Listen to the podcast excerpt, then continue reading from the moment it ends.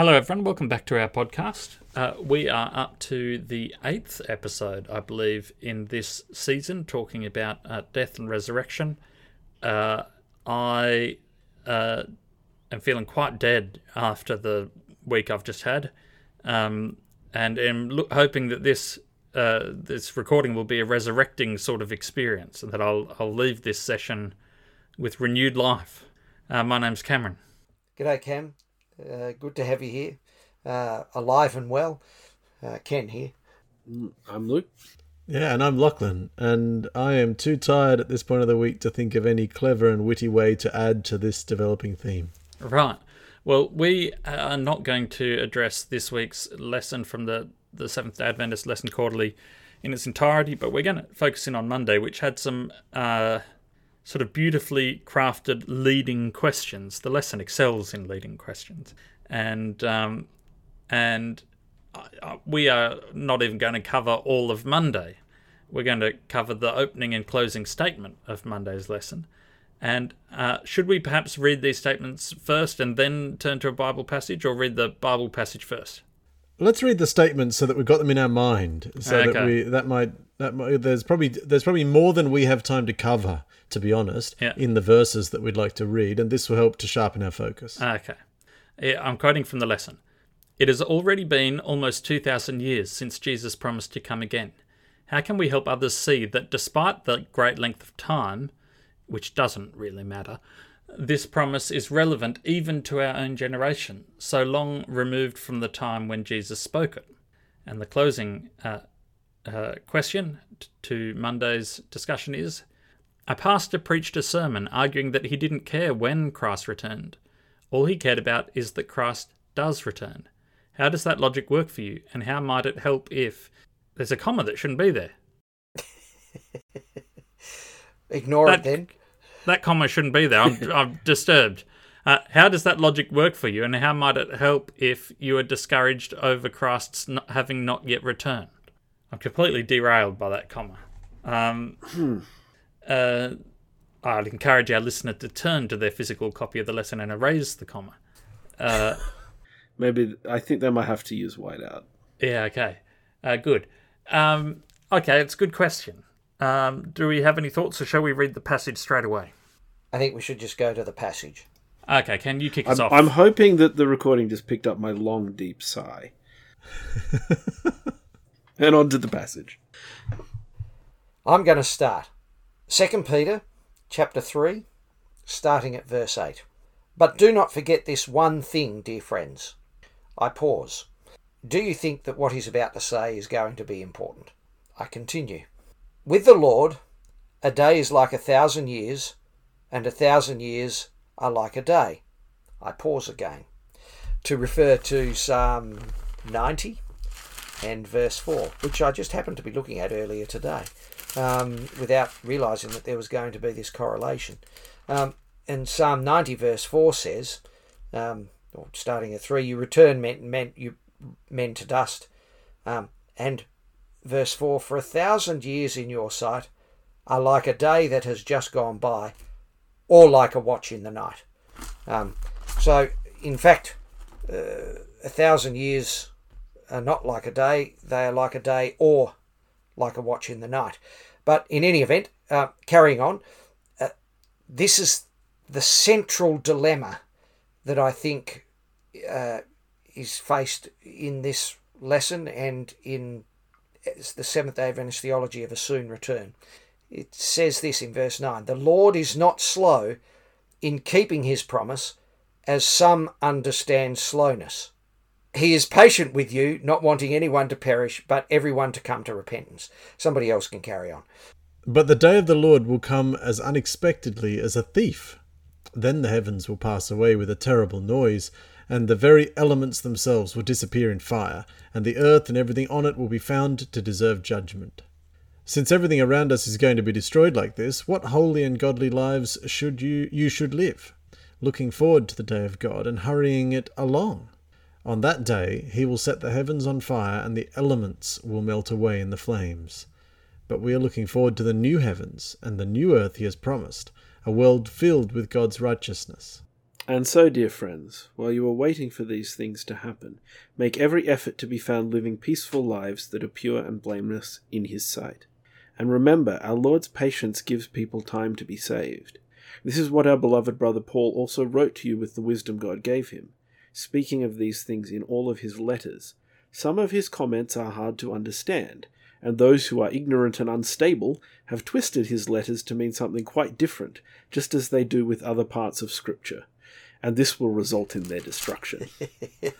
I, look, that's one of my favourite bits uh, in the whole Bible. Um, this uh, this reference by Peter to Paul, because I I think this probably ca- Peter and Paul had uh, an encounter. I, I think at the Jew- just- Jerusalem Council. Um, Yeah, uh, just a little bit of shade yeah, yeah, yeah. And, from Peter here. and uh, and yet it's also a very it's also a very gracious way of saying, look, Paul and I just see the world through completely different eyes. Um, uh, it's I mean, I'm a fisherman, he's a lawyer, and they just think in these unusually uh, convoluted ways, uh, and and none of us get it, but. uh, He's probably right about most of the things that he says. It's just that you can't Yeah. understand them. Um, yeah. No, but it's more than that. Peter Peter is actually saying we see things in completely different ways. But what we the thing we are describing is exactly the same. yeah, yeah, Yes. yeah. It's it's very good. I just really love it. I I really love that passage. I Um, was struck by the by the qualifier and unstable. Ignorant Yeah. and unstable people distort.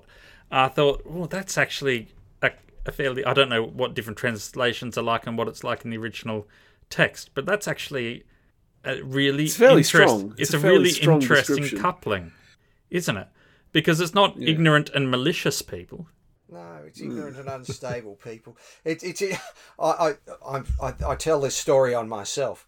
Um, I, I was having a discussion with my wife Wendy uh, a few weeks ago, uh, and she said, "Yes, but you, when you're saying that, you're, you're, you're saying that these people um, uh, are, are, are ignorant." And, and I said, no, no, I'm not saying that. I'm just saying they haven't thought about it carefully enough. Um, and and and she said, but that's so arrogant. I said, but it's not if it's right. Um, and, and and and it raises a really interesting issue about uh, can I call it epistemological humility? Um, uh, but anyway, um, uh, I'm not sure where that takes us, but it's it's a um, Peter's been, I think, given their disagreement, uh, quite gracious. Um, you saw Yeah. it differently, I think, Luke. Um, Well, I mean, slightly barbed. Um, it's it, it's it's probably silly to read too much into it one way Mm, or another, um, but it could it could definitely be barbed mm, mm, um, towards Paul, Mm. as in that this guy could really just he could just write things in a much way, Mm.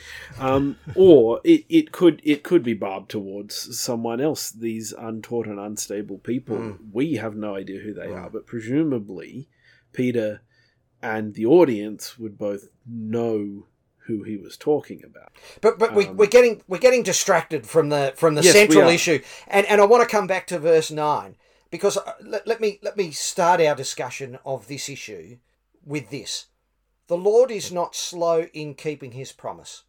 Um, he has said He is returning soon. It is now two thousand years. Unless one were to define slow in a manner that completely eviscerates it of any of the traditional meaning, is it not right to say the Lord is slow in keeping his promise, as most everyone understands slowness to be? Ken, Well, some I've got it. some some people could be practically everyone.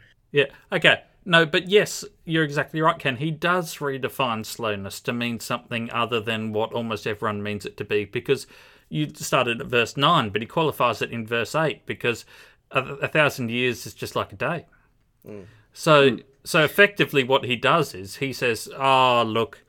He said he's coming back soon, but you know what? What does soon mean? And and this this lets God off the hook, I think. Well, soon means something other than 2,000 2,000 years. years. doesn't it? Well, Um, it, it depends on, on geological timescales. yes, okay. Okay, Not- very not good. really. Very good. Yep. Um, it's it's all about it's all about the appropriate scale. But I, I noticed something really interesting, Ken, in your quote from was it Proverbs nine Psalms 90. Yeah. Psalms ninety, where because I don't know if it was that quote, but it's another one maybe where it's a day is like a thousand years and a thousand years is like a day, right? Mm. And I just I just you know half I wasn't half listening to you, but just sort of listening to you read that and going, I know how this is going to go. I've read this before, sort of thing. Um, that's not what that quote says. No. That quote compares uh, a thousand years is like a day or like a watch in a night. Yeah. A watch in a night is even shorter than a day. It's probably about four mm. hours, three or mm. four mm. hours. Um, So the quote's actually comparing a thousand ye- years is like a day, or a thousand years is like an even shorter period of time. I- Isn't Yeah. it really saying, in this context, time is irrelevant? Well, And might that not be Cam? You're just trying so hard to get in here, and you're not succeeding. But Yeah. is, Sorry, isn't Cam. that isn't that a little bit like what Jesus said? Nobody knows the day or the hour, and isn't the point about not knowing the day or the hour, um, and the point about a thousand years being like a day, that time is irrelevant. Soonness and slowness don't enter into it. And doesn't that also then suggest that our obsession with timing, other than by specifying the day and the hour, uh, is misplaced? Well, uh, we need to revisit that question, Ken. I'm going to jump into that silence that you've created um, with some thoughts. Uh, one of them is uh, that uh, this gives this this sort of rephrasing of things gives God considerable room to move. Um, there's a cartoon of a guy sitting there on the top of a mountain talking to a cloud, and the clouds answer him. It's obviously God's voice coming from from heaven, and he says, "God, is it is it true that uh, you know a thousand years is just like a second to you?" And the voice of God says, "Yes, that's true." Does that mean that um, you know a million dollars is just like a cent to you? And the voice of God says, "Yes, that's right." And then the the man gets a crafty look on his face, and he says, "God, could could I could you give me a cent?" And God says, "Sure, just a second. Oh, that's beautiful. Very, very good. So, so, but that's the sense. That's the sense in which verse eight I find simultaneously to be the thing that um, solves the problem, and yet irritates me, because Um, it's like saying I don't know. It's like I don't know what it's like, but it's uh, it lets God off the hook entirely. I wonder if Peter would have written this passage in quite this way if he was coming after and not before the two thousand years. it's a little bit like like, like the uh, you know the the astrology columns um, in in the newspaper or the magazines. Uh, yeah, okay. Well, we can we'll say this is going to happen, but we'll say it in a way that means that whatever might occur, it is taken to be the to prove the truth of the statement. Um, Yeah. Like an Asterix and the Soothsayer, where the Soothsayer asks for a. Sh- uh, they're in the middle of a huge storm, and all the Gauls are worried about the sky falling on their heads. And the Soothsayer asks for the entrails of a fish or something which he consults or tea leaves or something. And then he announces to huge relief of the population of the village that the gods have revealed to him that when the storm is over, the weather will improve. yeah, yeah.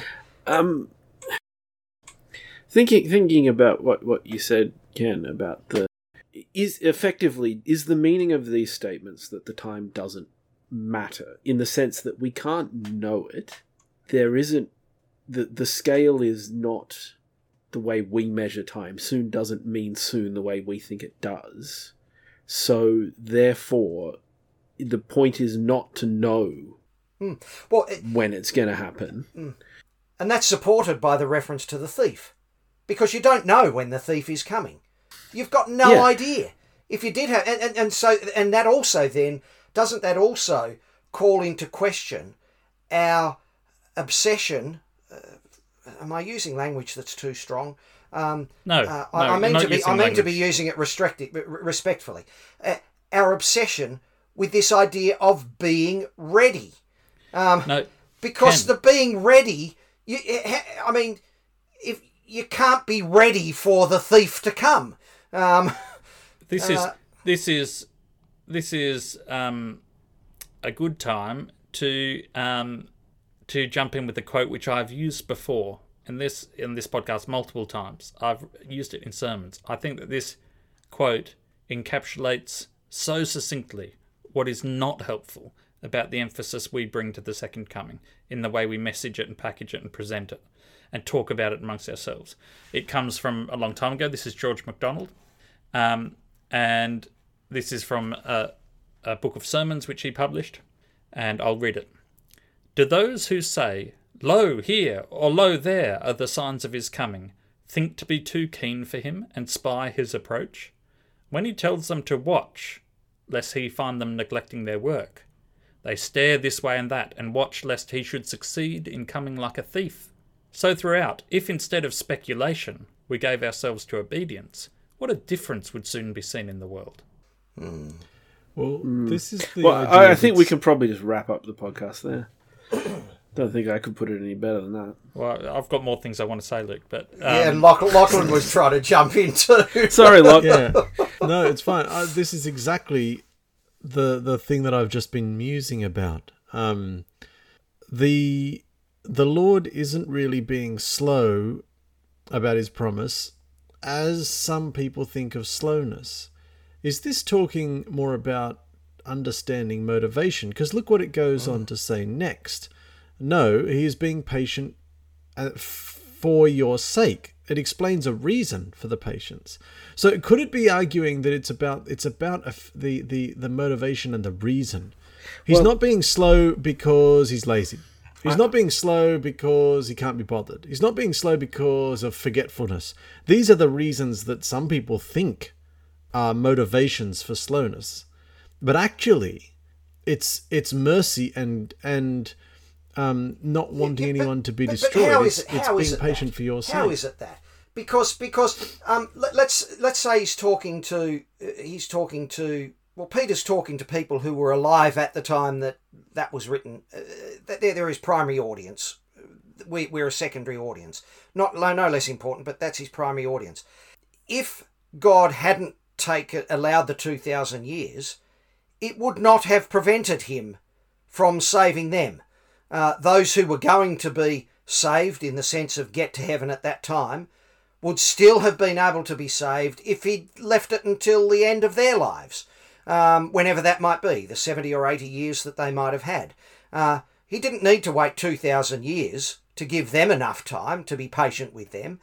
True it is that by not waiting the 2,000 years, you and I would never have existed, and we would never have had the opportunity.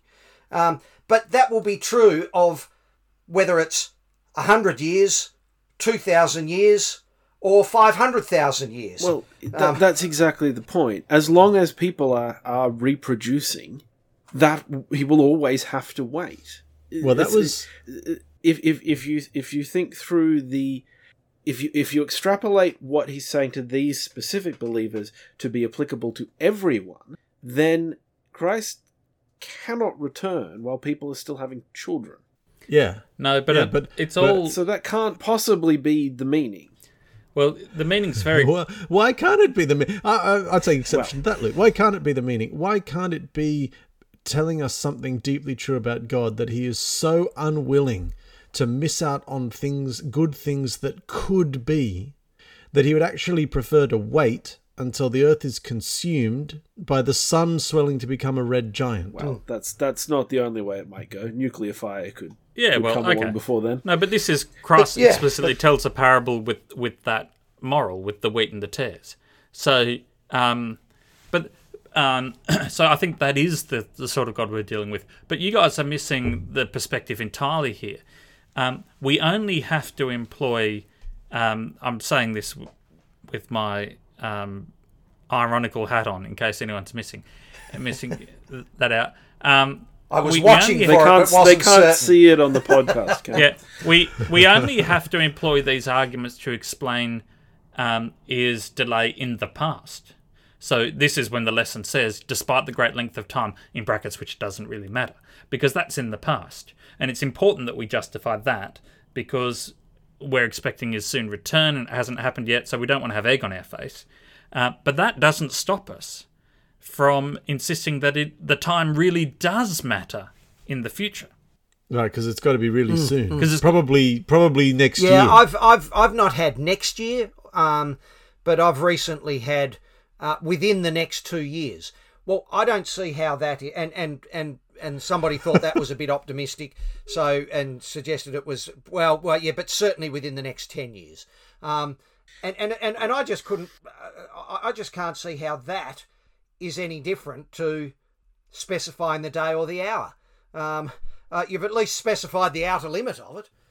Next time someone suggests I've been waiting for an opportunity, and I, I've n- none has come up in recent years where someone in personal conversation has made this claim to me. Uh, but I feel that I will say when someone says to me, "I, I reckon Christ is going to come in the next few years," I feel like saying, I, "I'll bet you hundred thousand dollars that he doesn't," because it's a bet I can't lose. because if he does come, who's who's going to care for hundred thousand dollars? So, um, um, you know, but that seems to me the logical place to bet. And this is this is the point of Christ's um, parables. The the it's not. I'm not just being tongue tongue in cheek. Um, the servants who are commended are the servants who bet that the master won't be coming home soon. The one, the one who thinks the master needs to come home soon is the one. Uh, he's going to come home soon, and he's going to be really anxious that we've looked after this money. So I'll bury it, and I'll just sit there waiting. Um, the the the bridesmaids who were commended were not the ones who thought that he'd come home soon. The ones who who, who were commended, the ones who had betted with their financial resources by buying oil that the bridegroom was going to be late. And he was. And he was late. Uh, there isn't a parable uh, uh, that suggests when the master comes home, he will want everyone lined up at the door ready to greet him. He'll want them going about the work that they've been assigned. And that that is the that is the message of the passage in Peter that we've just read, because it says, "How ought you then live? You ought to live holy and good lives. Um, look forward to the day of God, and speed is coming. oh, oh, the C.S. Lewis quote is coming, Cam. Let me just go find it. Oh, good, good, good. It's also the sentiment of the George MacDonald quote that I read. When he tells them to watch lest he find them neglecting their work, they stare this way and that, and watch lest he should succeed in coming like a thief. So throughout, if instead of speculation we gave ourselves to obedience, what a difference would soon be seen in the world. Here we go. You ready for the C.S. Lewis quote? Yes. It's coming. Uh, C.S. Lewis quote, uh, 1948. Um, I, I, I've just got the quote here on a, on someone's webpage, I, so I don't know what essay or book it is, but I do believe this is a quote from him. I have um, read it before. In one way, we think a great deal too much of the atomic bomb. How are we to live in an atomic age?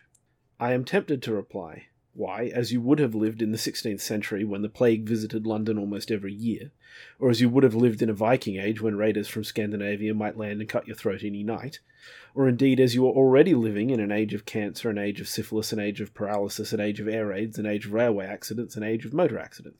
In other words, do not let us begin by exaggerating the novelty of our situation. Believe me, dear sir or madam, you and all whom you love were already sentenced to death before the atomic bomb was invented, and quite a high percentage of us were going to die in unpleasant ways. We had indeed one very great advantage over our ancestors, anaesthetics, but we have that still. It is perfectly ridiculous to go about whimpering and drawing long faces because the scientists have added one more chance of painful and premature death to a world which already bristled with such chances, and in which death itself was not a chance at all, but a certainty. This is the first point to be made, and the first action to be taken is to pull ourselves together. If we are all going to be destroyed by an atomic bomb, let that bomb, when it comes, find us doing sensible and human things praying, working, teaching, reading, listening to music, bathing the children, playing tennis, chatting to our friends over a pint and a game of darts, not huddled together like frightened sheep and thinking about bombs. They may break our bodies, and a microbe can do that, but they need not dominate our minds. Yeah. Given the genesis of this podcast, uh, that's quite a profound quote, isn't it? Well, what it alludes to the in in some sense the already quite um, harsh realities of having to live. Um, you know, what did it say? A reasonably high percentage of us die in unpleasant ways. I think that's true. Um, that's what I thought you were all going to be pulling me up when you pulled me up before when I was talking about um, um, wanting he wants it doesn't want anyone to be destroyed but wants everyone to repent. I thought that your problem with it was, but the longer he goes, he might be giving more opportunity for some to repent, but surely he's also condemning vast multitudes more to pain, suffering, and a terrible existence. Um, the that's that's the flip side of this conundrum. Um, the, and and I'm exaggerating. I actually don't find this overwhelmingly compelling myself, um, because because the if it makes any sense at all, um, for any negative experience, for any suffering to exist, then there must be in this package of putting together a set of ideas to make sense of the world there must be some way of make of saying for some reason it's worth it. You know the christian the christian theodicies that try and make sense of the existence of evil and suffering in the world are, are attempts to say to come up with explanations for why it's worth it. Um, and you know because the same argument that i've just made can be used ag- against some you know uh, what are they it, I, I understand many people who used to call themselves theistic evolutionists now prefer the phrase evolutionary creationists, but in any case, long age creationists are often accused of having to deal with this fact of so much suffering and cruelty throughout the long ages. Yeah. Right? But the, the the conundrum here is we we are we are reading Second Peter three and and actually having to come to grips with the fact that if there is meaning in the view of the world given to us through the ministry and life of Jesus, then that meaning has to accept this this multitudinous suffering. It has to we, be able to. It has to be able to accommodate it. We we um, nothing that you said is wrong, Lachlan. There's two comments I would make. I'm not sure you can say that. It may be. It may be wrong. Okay. well, what I was about to qualify that. What he means is saying, he agrees with you. yeah. No, what I mean is uh, that the things, the criticism or the amendments I'm about to suggest are not there to replace your comments. They are additions to it. So, yes, it is true that there's a large amount of suffering, and in some sense, God seems to think the whole thing's worth it and that's uncomfortable for many people. And mm. I accept that. Two two comments. Uh, one of them is it is not just suffering that is inexplicable. Uh, so is pleasure. Mm. Um, it, it is wrong to say to point the finger at the irrational presence of um, uh, pain, and to not also mm. say that feeling of awe I get looking at the night sky. Mm is oh, that that that's a mystifying. It's a mystifying. It is as mystifying. Pleasure is as Existence, mystifying as. Yeah. In fact, I am I am more mystified by the pleasure than the pain. It brings me to the mm. second point, uh, which is that generally, the cultures that have been most worried about the presence of pain and suffering have been those where people enjoy relatively comfortable lives. Mm. And that needs to give us pause for that's not true uniformly, and it, it doesn't in any way undermine the genuine, authentic authenticity of the question about the pain and suffering, but um, it qualifies it in, in some sense. Um, it, it is, though, the fundamental question, even before Christ's second coming, is his first coming and the creation of the world. If, if he knew that he was creating free agents and he intended them to reproduce, and so there were going to be free agents living in a perpetual chain. And each of them had a non zero probability of choosing evil. Then it was going to happen at some point. That's that's given. Um, and there are verses that suggest the plan of salvation was in some sense premeditated. Um, I know the Gospel of John opens with this sort of rapturous description of Christ being there at the beginning. Um, so it's not just the pain and suffering up until the second coming; it's the whole thing.